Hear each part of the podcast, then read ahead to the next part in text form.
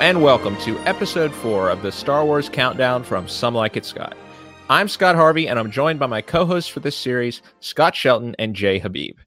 Today, we will be kicking off our discussion of the original Star Wars trilogy with the movie that started it all 1977's A New Hope. As A New Hope opens, the Galactic Empire, led by Sith Lord Darth Vader, are locked in a struggle with the upstart rebellion and their leader, Princess Leia Skywalker, played by Carrie Fisher for control of the galaxy. The Empire kidnaps Leia, but before they do, she's able to leave a message for the only person she believes can help her the old Jedi Master Obi Wan Kenobi, played by Sir Alec Guinness.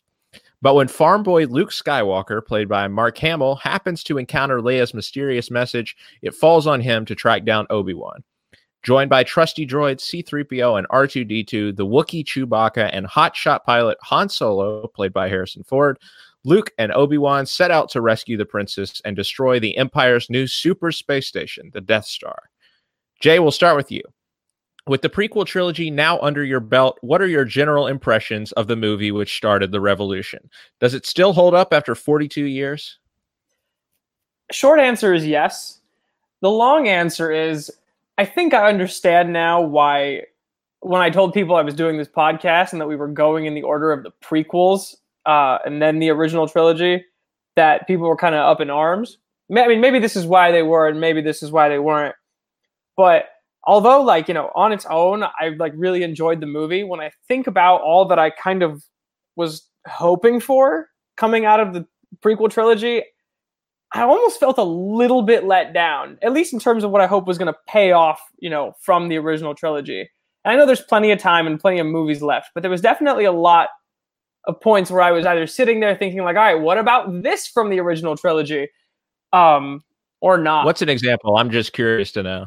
I mean, if we're just gonna jump like all the way to the end, that lightsaber battle between Vader and Obi Wan, right? I mean, again. Oh, you're so spoiled by the prequel I, trilogy. I am Get out of here. by the prequel trilogy, and I, again, maybe that's you know, I don't know whose fault that is. Maybe my own, but I mean, given it was the like, all the 70s, man. not- sure. I, mean, I don't even mean graphics wise. I just mean given that all I've seen, you know, from their like their adventures and their battles, that seemed like a pretty anticlimactic way for Vader to kill him. You know, Well, I think you have to ask yourself: Is did did Vader even kill him though? I mean, it doesn't seem like it. Um, but even so, I don't know. It, it it all felt like it came to a head so fast. At least that one part. And again, like there are other like characters I'm waiting for to show up and this and that. But like again, like by itself, I actually really did enjoy the movie. All right, Scott, over to you. What were your general impressions? My general impressions, uh, I have a bunch of them, so I'll, I'll try to hit the highlights. But one of the first things that really stuck out to me, and I mentioned it in my Letterboxd posting about this movie, where I've been kind of just throwing all of my random thoughts while watching uh, these movies and into the reviews.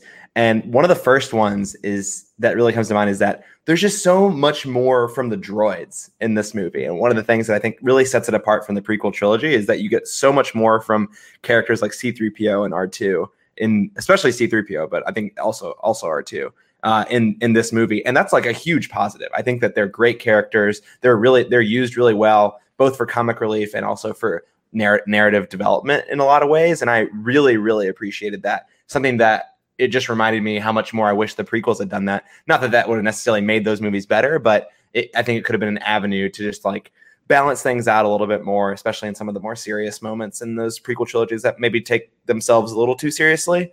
So, as a big fan of the uh, usage of the droids. I mean, also just it's one of those things where when you when you rewatch this movie, or, or Jay, maybe you've even felt this when you're watching it for the first time, and I think this might be a little bit. I mean, you you mentioned the bit about the lightsaber battle, but I think that this might also go towards what you're saying is that when you think about this, like I think you really have to remember that like this movie came out in 1977, not from like a visual or a graphic standpoint, but because like this is a story that has been copied time and time again that like very, you know, what would be really well-known villains for us, you know, gr- growing up and and more recently are like based off of Darth Vader. There are characters based off Luke Skywalker, and it's really if you're not thinking about the fact that like this was kind of the first movie that that you know built those prototypes for those characters to be played off of. I think it's really easy to overlook and not appreciate certain things about this film. you know, I was actually reading a review from I can't remember who it was about this movie about how like you really have to tell yourself because there are movies after this that have done the Darth Vader character kind of in a in a singular movie a lot better than this movie has done Darth Vader. But this was the first movie to do Darth Vader, and I think that that's something that's really interesting to think about when you go back and rewatch this. E- even with that, for me, I think this movie is great. It's definitely the best movie uh, that we've watched so far here in the Countdown series. Again, we're only four of ten so far, but definitely the best movie, and it really speaks to. And, and I think this movie, in terms of character development and and narrative development too, just kind of more broadly. I think this does such a better job than the prequel trilogy does around both introducing you to new characters, endearing them to you, and then making you really invested in them. Because, like, you know, we talk about Anakin and, and Obi Wan, et cetera, from the prequel trilogy, and you know, it's very hit and miss whether you're super invested into some of those characters. And I think that you're invested pretty quickly in almost every character that you see here uh, in in A New Hope, and that's something that was really missing in that prequel trilogy. You know, just somewhere along the way, George lost that magic touch for some of those characters, maybe uh, in the prequel trilogy. But I mean, he's at his best here uh, when it comes to getting you really invested in key characters and and every plot point. You know, top to bottom uh, from these main characters, whether it be Luke, whether it be Leia, whether it be Han, you know, some of the other supporting characters, whether you know, could it be it could be the droids. You know, I think you're just really invested in all of them, and that's really cool. I mean, to put it bluntly, movie still slaps.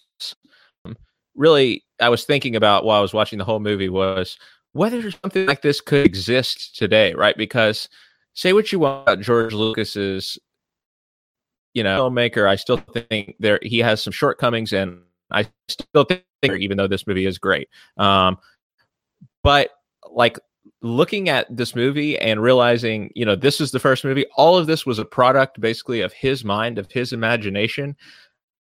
I'm not sure that we could, see something like I mean, certainly there there are pretty much no movie franchise that has been been as successful as Star Wars. But even to be successful at all, right? This original, this completely original um, franchise, this completely original world and characters that he created, all these different species. I mean, like looking around in like the Ma- Eisley Cantina scene, like all of the different weird creatures and stuff you get in that one scene alone.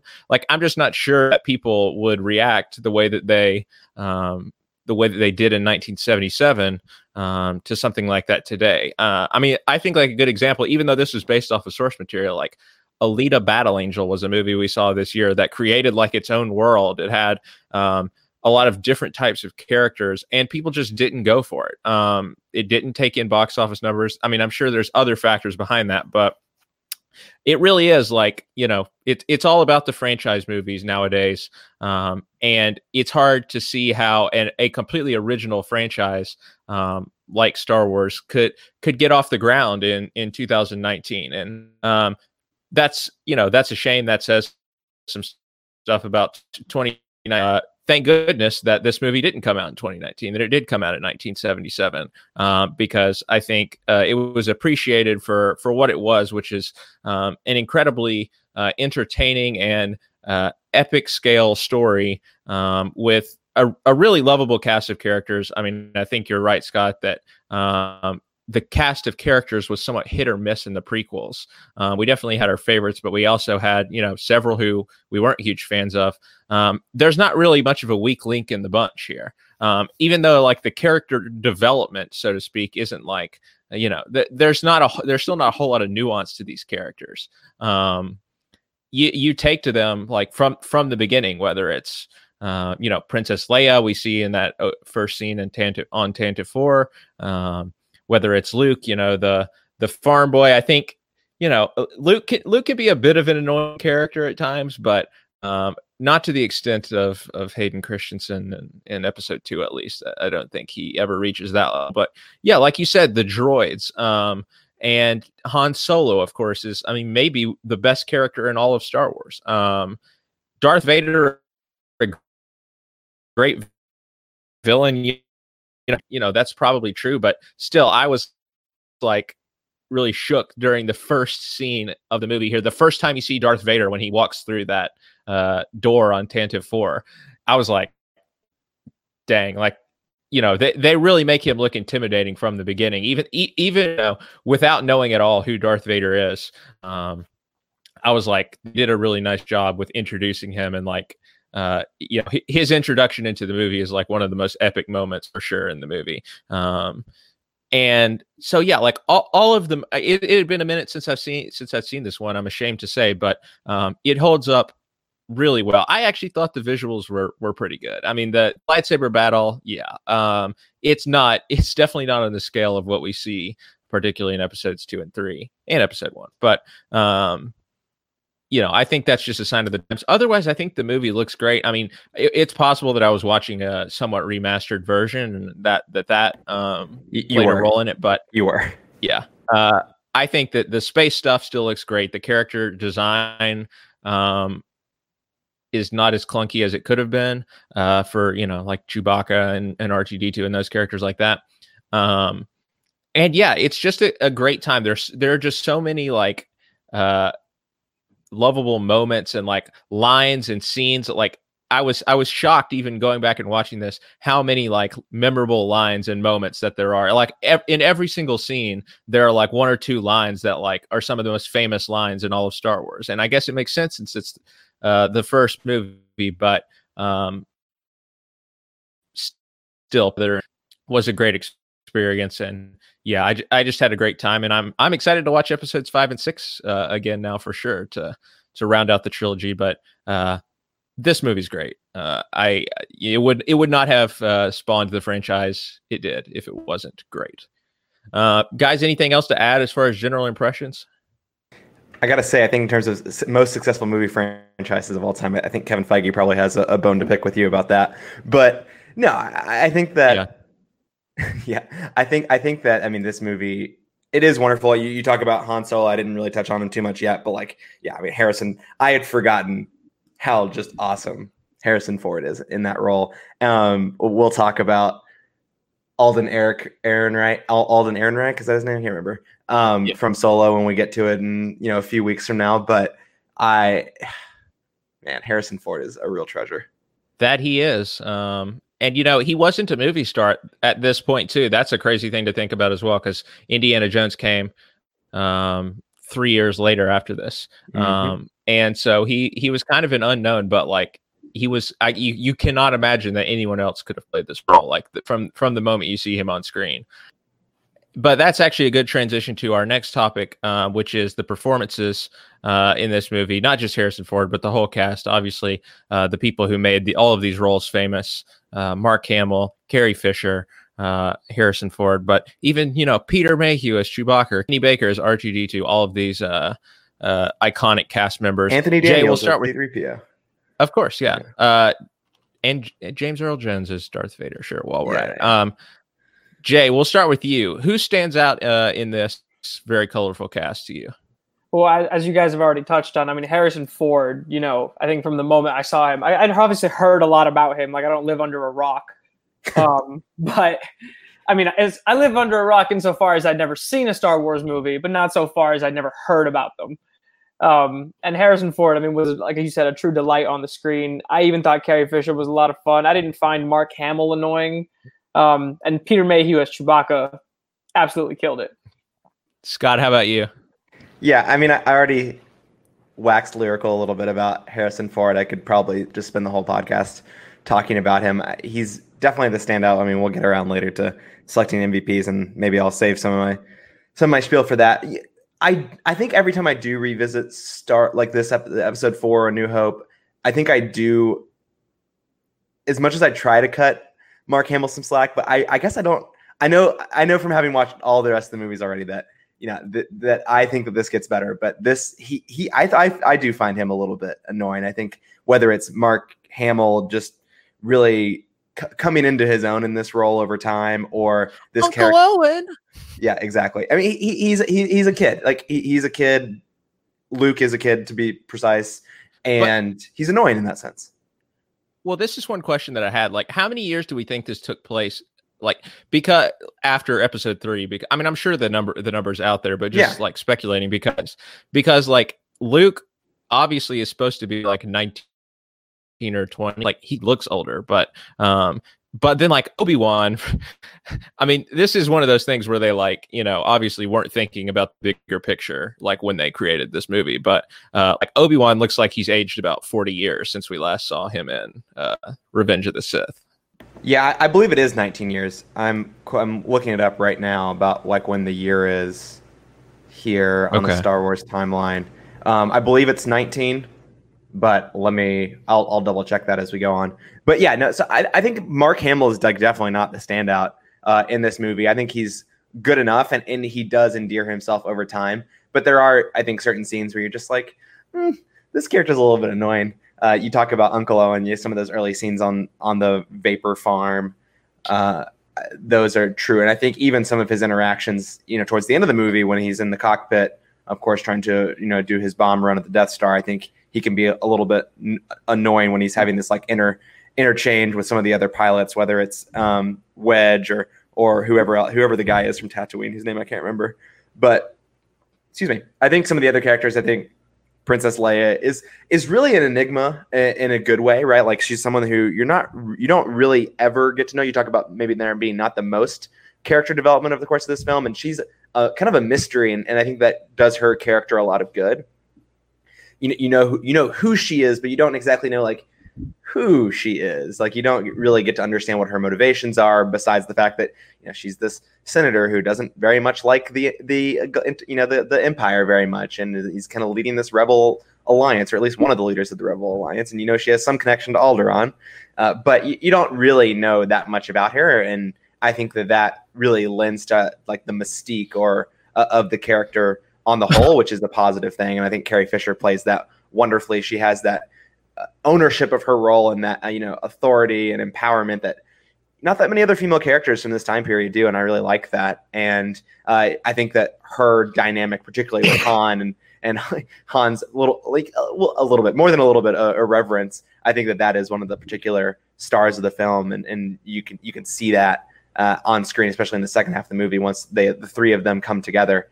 I think other characters you talk. I mean, I've already talked about how I really enjoy the droids. You know, whether you want to go the route of James Earl Jones playing uh, Darth Vader or playing the voice of Darth Vader, because it's David Prowse who's you know inside the costume, I believe.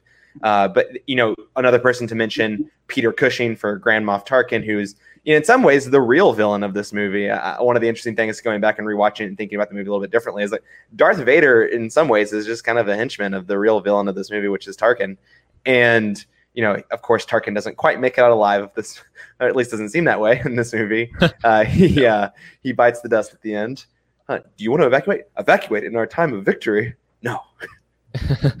uh, and you know, it, it's a good time. I, I, think Tarkin is a really interesting character, and there's a reason why multiple books have been written about him in, in kind of the expanded universe. And, and, he's an interesting character that you only get to know a little bit about. I would make a joke about how he's maybe the equivalent of a different character in, in the sequel trilogy, but that would be a little bit of a spoiler probably. So I'll hold back from saying that. Thank you. Yeah, I think I know you're. I think I know who you're talking about, but yeah. yeah. Um, yeah, I mean, there's there's a lot to say about this cast. I think talking about Carrie Fisher, yeah, she doesn't have a lot of um, screen time in this movie, and you know, this isn't this isn't really the this movie isn't really that much about her character as much as uh, the couple of movies to come are. But um, I think she does a really nice job, and I was surprised that like this is a pretty strong female character, like for a movie in 1977. I mean, like you look at her her dynamic with Han Solo, like Han is like your stereo because in some, you know Star Wars is obviously heavily influenced by westerns, and Han Solo is your you know he's your John Wayne character. And if you've ever seen a John Wayne movie or any of those old uh, westerns, he certainly doesn't ever get told his place by a female. Um, and so to see that in this movie is is kind of uh, interesting to think about. Uh, you know, to contextualize, considering that it was 1977 when. Um, when this movie came out. So that was pretty cool. Um, Han obviously is awesome. He just has that, you know, he has that John Wayne swagger about him. That's why I think that uh, Harrison Ford was a perfect choice because um, he he brings that really to all the roles that uh, that he plays, even if he wasn't an established star at the time. Um, yeah, around the board, I we one person we haven't mentioned as much, Alec Guinness, I think is a really good Obi Wan. Um, he he definitely nails like the old wise master like sage uh, advice giving guy. Um, I think uh, he's he's perfect for that role. Um, and I, you know, as much as the age, you know, difference, it, as much as it seems like Obi Wan aged a ton uh, between re- episode three and episode four, I think that I really did believe like that um, that this was the same character that we saw in um, the prequel trilogy. Like I didn't feel like there was a lot of uh, disparity between the the Obi Wans that we get, which I guess maybe is is as much of a credit to Ewan McGregor as it is to Alec Guinness because uh, you know he had he was the one you Ewan McGregor was the one who had to play off the established character. But um, watching them in this order, um, it uh, it is pretty seamless. I think the way that um, w- we move from Obi Wan at age whatever, forty uh, something, I guess, to nineteen years later, this older Obi Wan feels like the same guy, even though it was uh, a different actor. So that was great, and I thought that his relationship with Luke, um, while you know maybe a bit undercooked, maybe there's not like a ton of screen time for it. Um, I, I, bought it. I thought that you know he, he here he sees in Luke his second chance to sort of um, you know do right um, because obviously his previous Padawan um, is now Darth Vader, and so uh, to sort of make amends here in his old age. Um, and so I thought Alec Guinness did did a really nice job, and actually he was nominated for an Academy Award for this movie, as a matter of fact. Yeah. Also, to close the loop on it, I looked up. It is 19 years have passed since since episode three. Okay. He aged quickly. yeah, I think. Yes, he's he certainly did. the The desert not good for those uh, features, I guess. Not good for harden the skin, uh, moist moisturizing the skin. Yeah, um, yeah. But there you go. If that's that's a good trivia question, I believe Alec Guinness, the only actor in Star Wars who's nominated for an Academy Award for his performance. So there you go. It's a good performance. I see why. Um, all right, let's uh, talk about some of the action sequences now. Jay, you've uh, hinted at you know that maybe the lightsaber battle was a little bit underwhelming. I don't know if you want to say anything more about that, but we have some other action uh, in this movie. You know, a lot of the the space battle in in particular at the end.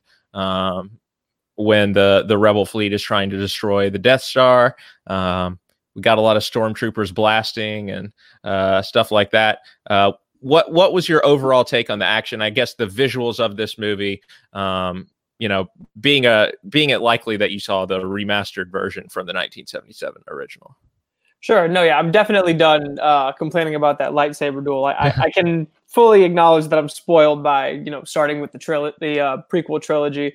Um, and yeah, I mean, keeping in mind, you know, the fact that this movie did come out a while ago, um, you know, like obviously, like you know, the the effects in some parts, like you know, not this isn't me roasting it, but you know, they just look clunkier than they would today. But you know, I still thought it was pretty cool, and, and just trying to keep you know in mind that you know this was, I think, the first of it. I mean, you said like the first of its kind back then, right? Like it was still pretty cool. Like I definitely felt myself, you know, kind of like taken, you know, into the, I mean, into space for lack of a better term, right? Especially in that final sequence where they're trying to take down the Death Star. Like, you know, it it it very much it's funny because you're you're very good, you guys. I guess you know, reminding yourselves how this inspired so much other stuff. And to me, like as I'm watching this, I'm like, this is just like that other thing, and it takes me a second to almost go back and be like, yes, but this came like 30 years before that.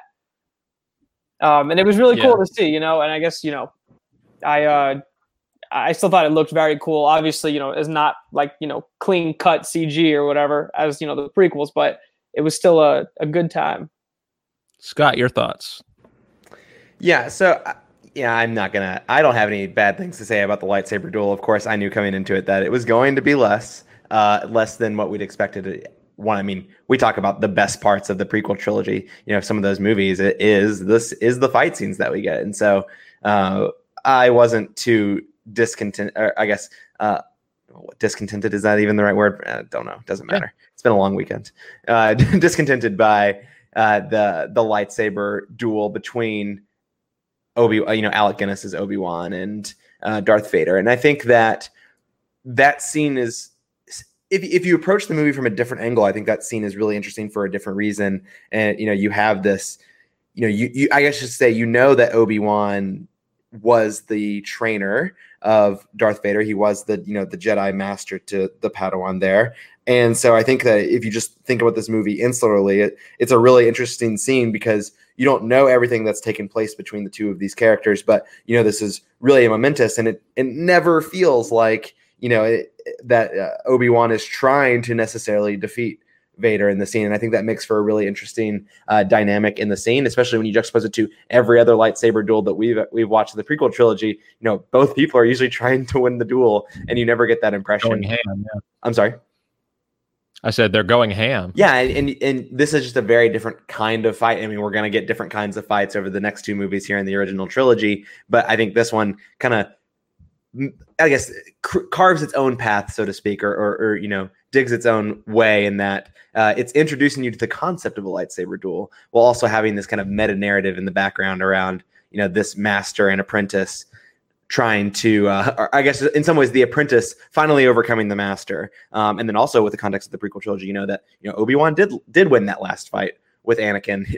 Beat him pretty good actually. And so you know I, am sure that acts packs an extra emotional punch from the darth vader perspective to actually you know have defeated his master who you know essentially you know cri- well at that point you know crippled and maimed him to the to within an inch of his of his life and and getting that revenge there. Of course you know this is all history being written after the fact of course with the prequel trilogy coming later but uh, in terms of the movies being made but it, it, really ties the narrative when we're watching it in the order that we're watching it um, and, and, closes the loop on that it, one of the things you know you talk about the last scene now and switching over to that and the the big very climactic battle it's probably the best space scene we've seen so far. Uh, I'll hesitate and come back to whether or not uh, you know by the t- by the time we finish watching all these movies whether it's the best space scene that we see, but it's such a fantastic scene, even with the limited effects that it has. You know, if this were made if that scene were made today i'm sure the effects would be like 90,000 times richer. The the death star would almost certainly look way cooler than it does. But in spite of all of that it's still really awesome to watch them do these kind of trench runs through through it, and then you know have these very minimalist, uh, I guess, dogfights in space with the Tie fighters when they come out. And you think about how that again, just thinking about how that scene would be done today, you'd have like a thousand Tie fighters on the screen probably against these like six X wings or and Y wings and whatever. And I think it's really cool that you know that's not how it was done because it, it allows you just to really absorb the scene for what it is and absorb the the characters in the scene as well and not just the bombastic nature of a space fight like you might have gotten in the opening scene of episode three uh, the last movie that we reviewed which is a great scene but a completely different one with so much more going on in the scene itself. And so this is such an such a nice balance between you know the dogfight that's happening in space uh, with some limited, uh, of course, with lim- with limited resources, uh, given the the strain that would put on you know effects at the time and what was possible. But then also that allowing you to really focus on the characters of Luke and Darth Vader too when he joins the fight, and, and as well as some others. I, I guess I, I, I was trying my best to look at this from the perspective of like how would this what would be my reaction if uh, I was watching this for the first time uh, and I think that uh, certain certain scenes stood out to me. Like you know even the very beginning of the movie that first shot of the star destroyer from underneath I'm like that's pretty cool. Um, you know even though we've seen shots like that in the prequels and all of that. Um, and yeah there there are some images that that still look really cool like the Death Star explosion pretty good. Um, pretty good for an explosion in 1977, uh, I have to say. And in general, like the production design and everything, I think is uh, kind of an underrated element of the movie. Like the I- inside of the Star Destroyers and the Death Star looks really like, uh, you know, it, it looks like it should. Uh, it, it looks pretty cool. Um, the, you know, various huts and sort of locations on Tatooine and obviously the cantina uh, is is very well designed uh, and all the characters in there are uh, very creative. Uh, so I think you know those technical aspects of the of the movie, you know, still hold up. I, I definitely understand like yeah maybe the lightsaber um, battle probably you know isn't as visually satisfying as some of the others, and I think there is a bit of anticlimax about it too, just because the whole prequel trilogy it felt like was building up to this fight between uh, Obi Wan and Anakin, and so for the you know Obi Wan and Anakin to get what is ostensibly like their last showdown, and it happened in sort of you know this five minute little uh, you know battle where, as you said, Scott, it doesn't even seem like either one is really trying to win, or that Obi Wan's really trying to win. Um, does feel a bit anticlimactic, uh, but again, that is one of those things where they probably didn't know. Uh, you know, th- they couldn't see that far ahead to the prequels and uh, what they plan to do with that. But um, yeah, in general, visuals, action sequences um, are are really good, and uh, you know, the the sound effects uh, have become iconic for a reason. the those blasters, uh, you know, they, they'll ring in your ears for long after the movie. All right. Uh, one other thing I want to touch on is, uh, and particularly for you, Jay, coming from the uh, having just watched the prequels for the first time, what other uh, comparisons can you make to the prequels? Maybe in terms of like the plotting and the story, um, or in general, just like the character development. Are there any uh, areas where you see uh, a step up or a step down from the prequels, or do you think this is pretty much on the same level? I mean, I think it's a step up overall, but uh, just to touch on some of the things you already said, like you know, you you've talked about Scott Harvey how the prequels were kind of building to that final showdown between Anakin and Obi Wan, and to me, like you know, that was something I really appreciated, and I guess just knowing myself, like I really do like these kind of like long arching stories, um, which you know, this movie I think does a, a good job getting me like excited for what's next without actually feeling like it's you know putting a lot of stock into like some grand overarching story. I think there's some element of that, you know, with like, okay, like what's happening with Obi-Wan and Luke now, like, but it's more, I think it's more just from like a curiosity front and less so like, a, oh, this is where we're going. Because I think with the prequels, I, you know, even when we, were talking about the, like in the first and the second one, like I had pretty clear ideas of where I thought we were going with this. And right now, I'm I'm actually pretty clueless. I mean, I think the next movie is called Empire Strikes Back, so I have some idea of what's going to go down there. But other than that, um, I actually am still, you know, just more filled with curiosity than I am like anticipation, if that makes sense. Like rather than like just waiting for something to happen, I'm now in a spot of like, what happens next? I'm not waiting for something specific to happen. That's what I'm trying to say. Right. Yeah. Scott, uh, any thoughts on this movie, how it stands up to the prequels? I mean, I, I, feel like I know your thoughts pretty well, but anything else to add there? Yeah, I just, you know, given, I, have already talked about this a little bit, so maybe this is a bit repetitive, but I just think that this movie really focuses more on getting you in, invested in the lore and characters and the story more so than, than the prequels ever really tried to do. And, and I think that's, you know, there could be a lot of different reasons for that. I think one of the reasons why it's able to do that successfully and why maybe it chooses to invest a lot into that avenue is because there are limitations to what you can do with visual effects at this time, right? And you know, the prequels are heavily visual effects laden movies for a reason, right? They are beautiful. Uh, I obviously had some qualms with uh, some some of the visual effects in the first movie, uh, but overall, what it was doing what those movies were doing in the early 2000s and uh, I guess well 1999 for episode 1 was groundbreaking, right? Like they were doing incredible stuff with visual effects, really pushing the envelope on what was possible.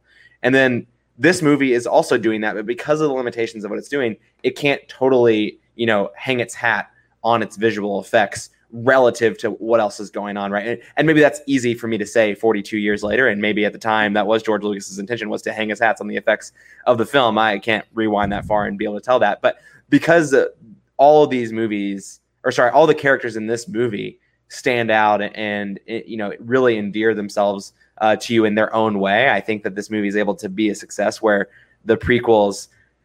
I don't know, weren't to, for the lack of a better way to put it. Like they, it had to make like the visual effects had to make up for the fact that you didn't necessarily care about every single thing that happened in the movie. But you know to jay's point around you know not just waiting for what's going to happen next but like being excited about all right what's going to happen next i think that that that i think that captures it perfectly what this movie is able to do. It's able to get you invested in every respect and and then you really just go from there right? And and the experience that you're having is one where like all right i, I need to know what's going to happen next. Whereas in the prequels, it really felt like, I mean, I'm going to learn what's going to happen next, and I'm just going to have to enjoy it as it comes. But you know, to say that you're excited and, and really interested in what happens next are, are different things. Yeah, and I think from a storytelling perspective, for what you're hitting on is that maybe this movie is more successful because they are just they're kind of telling a standalone story. Now, I mean, there is the one sort of loose end of of Obi Wan, you know, and his voiceover and with Luke, and you know, wondering what does this mean for Obi Wan? Is he really dead? it kind of feels like but you know overall it kind of feels like maybe they threw that in there like well we'll see here's here's a way we can continue the story uh, if the movie turns out to be successful but for the most part like you could see this as a standalone movie um, i think it ends in a pretty tidy place you know they uh, obviously darth vader gets away but um, they destroy the Death Star. Princess Leia is saved. Um, you know, they they get their awards, um, and and everybody's happy. Um, and so I think uh, maybe the prequel suffered a bit in the storytelling department because they had so much so much that they had to cram in in three movies, uh, and maybe things got a little unwieldy um, in in the way that those movies were plotted in, and that was wh- where some of the trouble came from. Um, so I, you know, sim- simple is maybe better in this uh, instance, and I think maybe that's why this movie feels more successful from a storytelling perspective. I will say um, one thing that jumps out to me though from the storytelling and that I wasn't a huge fan of um, in terms of character development um, was with Han with Han Solo specifically the scene where they are in the control room on the Death Star um, and uh, they've just like killed the stormtroopers and um, and Luke is trying to convince Han to go find Princess Leia instead of just staying there in the control room where they're safe and like eventually is able to succeed by like basically bribing him with money. And I don't know, I just felt like Han's behavior in that scene was very one dimensional, very like as much as yes, Han Solo is set up as a person who he cares a lot about money, he's very greedy. Um, I think the Han Solo that I understand, and maybe this comes from later movies, cares more about himself. Uh, c- cares, you know, the most about himself and more about himself than he does uh, about anything else, including money. Uh, and I don't know, it just felt like uh, an overly simplistic uh, way to get, you know, Han to actually go on this rescue mission with Luke. Uh, and I don't know, I, I just didn't buy fully that uh, Han would be won over that easily by just the promise of, oh, well, you know, she's a rich princess, and so she'll probably give a lot of reward money. Do y'all have any thoughts on that? Yeah, I guess I wasn't bothered that too much. I don't know if it's that asynchronous with the rest of his character. For me, I definitely hear what you're saying that maybe he is convinced a little bit too easily, but it's also we don't necessarily have the full backstory of like exactly how much money that he owe that he owes. Um, that he owes Jabba. I mean, yes, he at least owed him most, if not all, the money he's getting for just transporting Luke and Obi Wan to um, to Alderaan. But well, I guess they don't quite make it. But anyway, uh, yeah, I, am not I'm not 100 percent sure whether I have too much problem with that. One of the things that I thought, if we're talking about things that it's not necessarily too deep to get into, but you talked about earlier about how Obi Wan felt like a really linear character, or you could see the transformation from episode three to episode four and that time jump. For me, I actually thought that Obi Wan was a m- much more conniving character than he ever was in the prequels. I mean, you talk about laying a trap pretty much and really trying to deceive Luke in some ways to convince him to follow this path that Obi Wan is convinced is right. But I, you don't really, I don't think that you ever really see him do that in the prequels. And he's a very in, in many ways like to a fault an honest guy who's like really open about what he's thinking to everyone around him. And i and i just found him to be much more devious and conniving not necessarily in a bad way but like he you don't know exactly what all the cards he, that he's holding uh, because i mean he's clearly holding a lot of them. And it's not i'm not saying that he should like bear you know everything that he knows to luke right away because obviously that would be extremely overwhelming. But i just got a very different vibe from him. And this isn't a complaint but it's just something that I I noticed pretty quickly. I feel like when we were starting to be introduced to old Ben.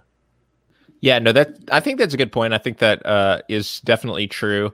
I think maybe a lot of that comes from the fact that he has lived on Tatooine for some time, and you know, Tatooine is kind of a smuggler's den. You know, particularly there in Mos Eisley and in the cantina.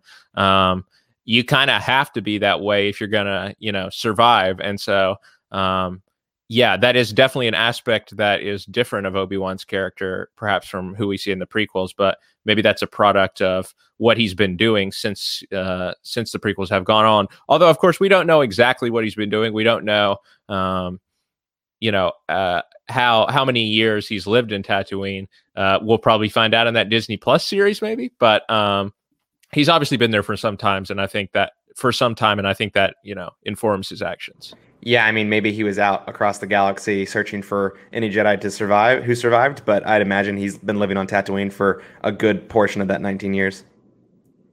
I think you're right. Uh, okay, before we get into our wrap up, I do want to ask one sort of general overarching question.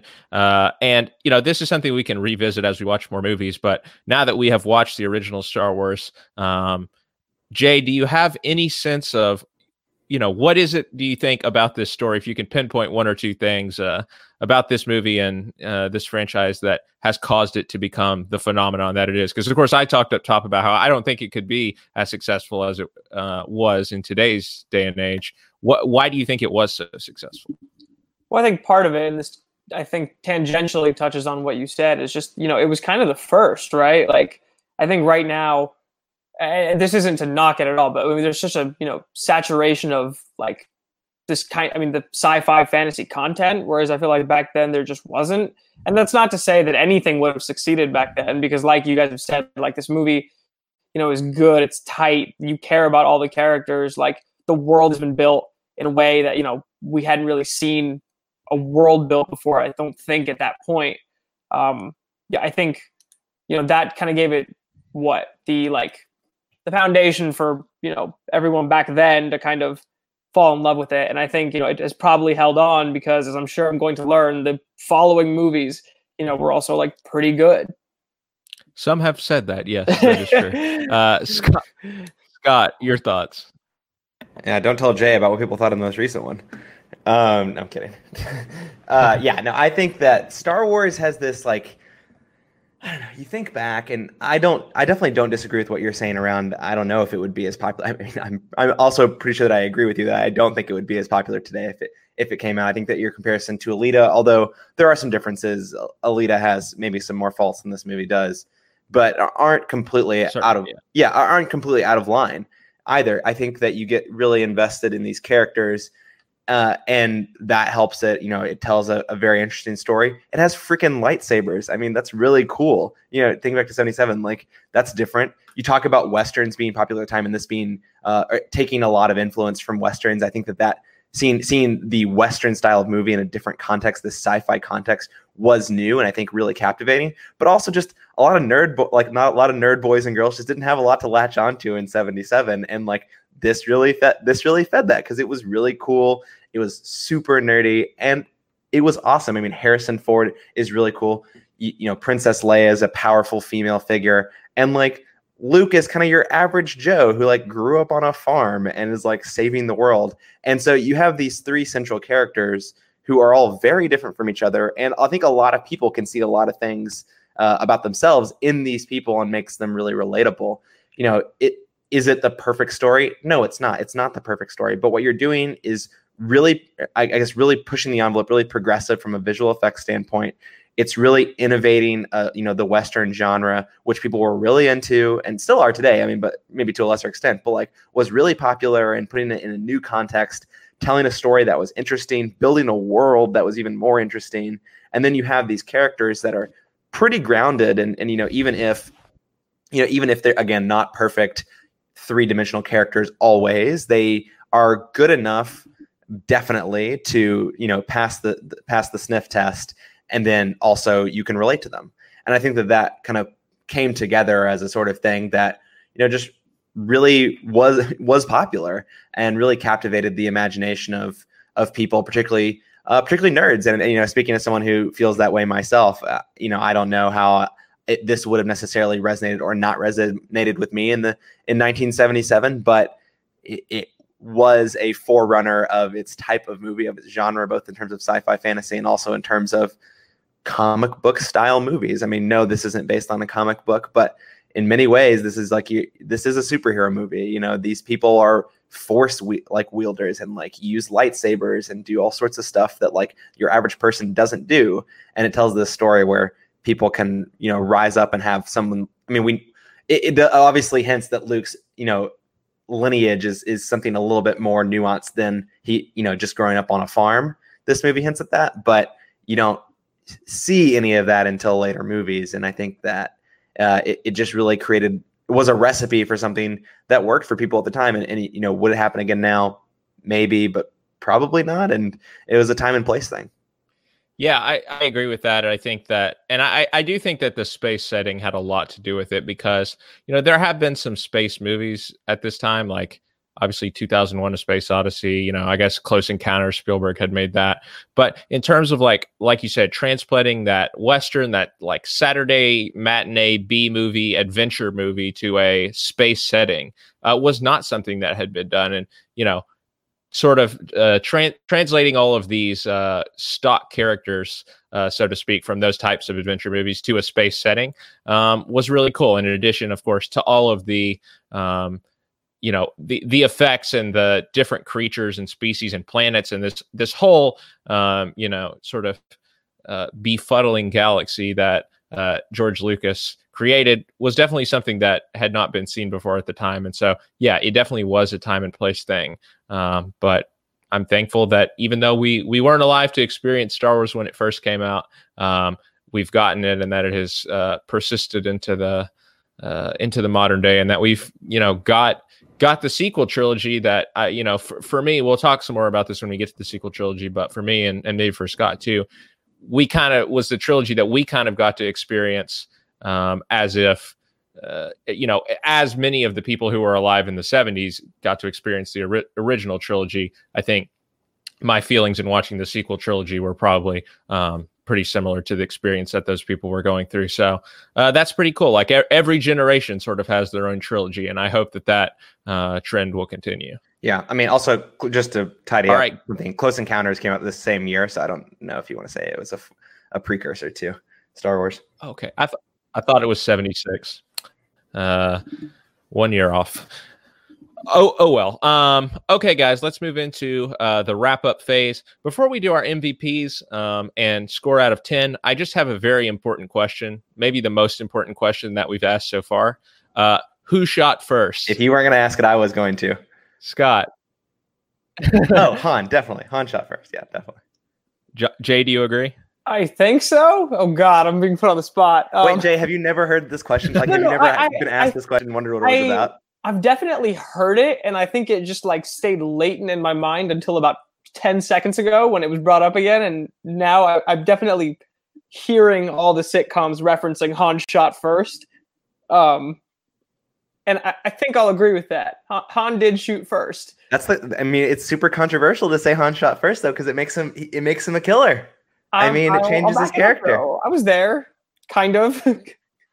yeah, but also I think well, I think at this point in the movie, Han is not a hero. So, like, I think it makes he is an anti-hero to some extent at this point in the movie and honestly throughout you know a lot of the trilogy he, he does kind of play a, a bit of an anti-hero and so i think it makes sense for the character that we meet in that cantina i think it makes sense for the character that we met in that cantina to be the one who shoots first and um, you know, we can comment on the morality of that, but ultimately, I think uh, Han gets his redemption moment uh, at the end of this movie by uh, helping the rebels to destroy the Death Star.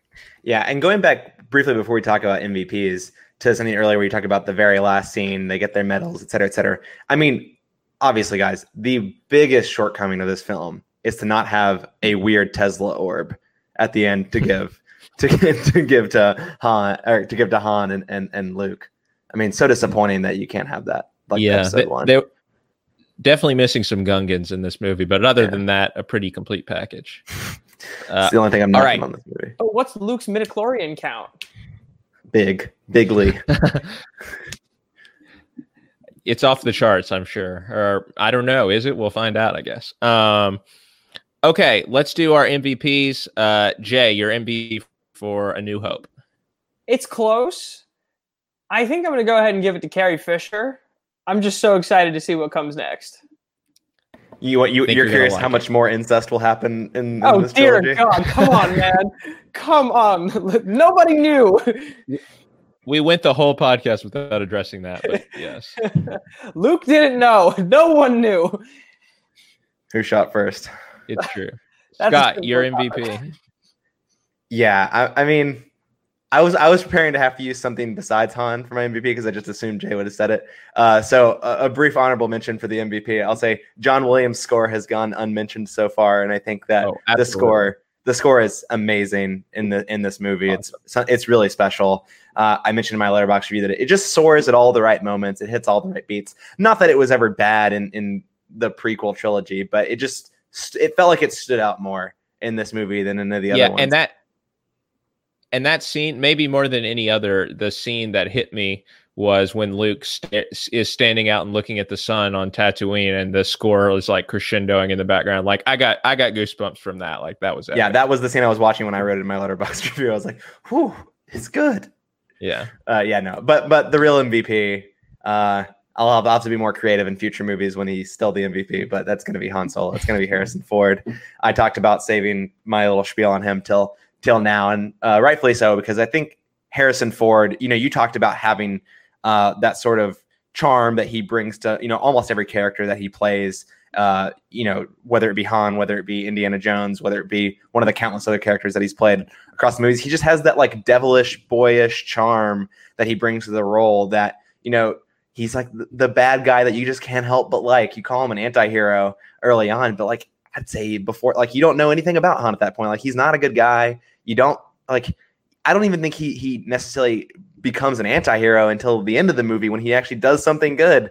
I mean, yes, he takes he takes Luke and Obi-Wan to, you know, Alderaan, but at the same time, he's doing that for money. Everything he does is yeah. is for his own gain and and uh, in a large part of the in a large part of the early early side of the movie, and that only begins to change a little bit towards the end, right? When you know he decides to stick around and help and help them out uh, in in the final battle and in, a very crucial moment that you know probably saves Luke's life and you know doing something where he may not necessarily have been expecting monetary gain, which is a little bit you know it doesn't feel completely asynchronous with his character because you can see him wrestling uh, like the, the, the bad guy and the good guy inside him wrestling I think in other parts of the movie, but he doesn't do anything like that until that point and. I just think the character is wonderfully developed. I think Harrison Ford is. I mean, there's just no one better no one better for the role. And it's easy to, you know, hindsight's 2020 saying that, but the the risk that they were taking on casting Harrison Ford in that role, I mean, the risk they were to some extent taking on casting all of these people in the main roles. I mean, Sir Alec Guinness, obviously not a risk, but Mark Hamill, Carrie Fisher, uh, Harrison Ford, all big risks. I mean, Harrison Ford had been in American Graffiti, but like played a had a super minor role. It was his first lead role in a movie. I mean, I guess technically this is probably a supporting role, but it's just the gamble they took, but how perfect that character was when there was absolutely no way that character was written for him uh, is it it's magic. Yeah, I uh, I completely agree. Y'all have picked two excellent MVPs. I think I'm going to go with our droid friends C3PO and R2D2 for my MVP. I I do think that the the sort of buddy comedy that is going on for the first 20 to 30 minutes of the movie while they're out wandering in the desert uh, is is very enjoyable and uh, you know their their personalities play off of each other nicely. And of course you know we talk about r2 he he probably didn't um, feature too much in the prequels but he still had some important parts to play uh, in some of the movies and i think that that remains true here like uh, you know it's it's the message that uh, is put inside r2 you know, leia trusts r2 to deliver the message and that's what starts this whole thing so yeah props to r2 and obviously c3po uh, is is pretty hilarious. Agreed. All right, guys, let's let's put a score on the original Star Wars. I mean, uh, this is a, a, big moment here. How can you how can you put a score on a movie so iconic? Uh, Jay, on your adjusted scale. um, I, am I'm, I'm gonna bet Jay goes like 12 point something on his scale to make sure it stays linear for the rest of the movie. yeah, no, we we definitely have a problem uh, given how high the others are scored. Um, but, I've got a bad feeling about this. Right? um, 8.9. I'm going to give it an 8.9. I, I really enjoyed that movie. It, you know, might be dinged ever so slightly for a few minor things. And I think I can, you know, mostly try to put the prequels aside and just look at it on its own. 8.9. Scott, how about you? I'm giving this one an 8.7. Good film. I mean, as much as I want to give this movie a 10, like be, just because it you know, it gave the world Star Wars. Uh, Star Wars would not exist without this movie. Um, you know, I there are a few shortcomings. Um, it's hard to to talk about them to you know acknowledge them when there's so much good in this movie um, and i'm still giving it a 9.4 so i still think it's uh, it's an incredibly good movie so um, yeah. uh, it, it, holds up still slaps and uh, can't wait uh, to to round out the original trilogy with you guys uh, on the next couple of episodes. Yeah. 9.4 uh, luke's not that annoying right, that No, he's not. Uh, all right, that should just about do it for uh, this episode of Star Wars Countdown. Uh, here from Some Like It Scott. Don't forget to check out our other podcasts here in this feed. Uh, Some Like It Scott and Champs Lunch. Uh, you can follow both on their respective Twitter accounts. Uh, you can also check out our Patreon page, Media Plug Pods, uh, patreon.com slash Media Plug Pods. Uh, and don't forget to like, uh, review, subscribe, do all the things uh, on the podcast app uh, so that we can continue to grow our listener base. Uh, and we hope you'll be back for our next episode, in which we will be discussing 1980 Star Wars Episode 5 The Empire Strikes Back. But until then, I've been Scott Harvey for Scott Shelton and Jay Habib. We'll see you next time.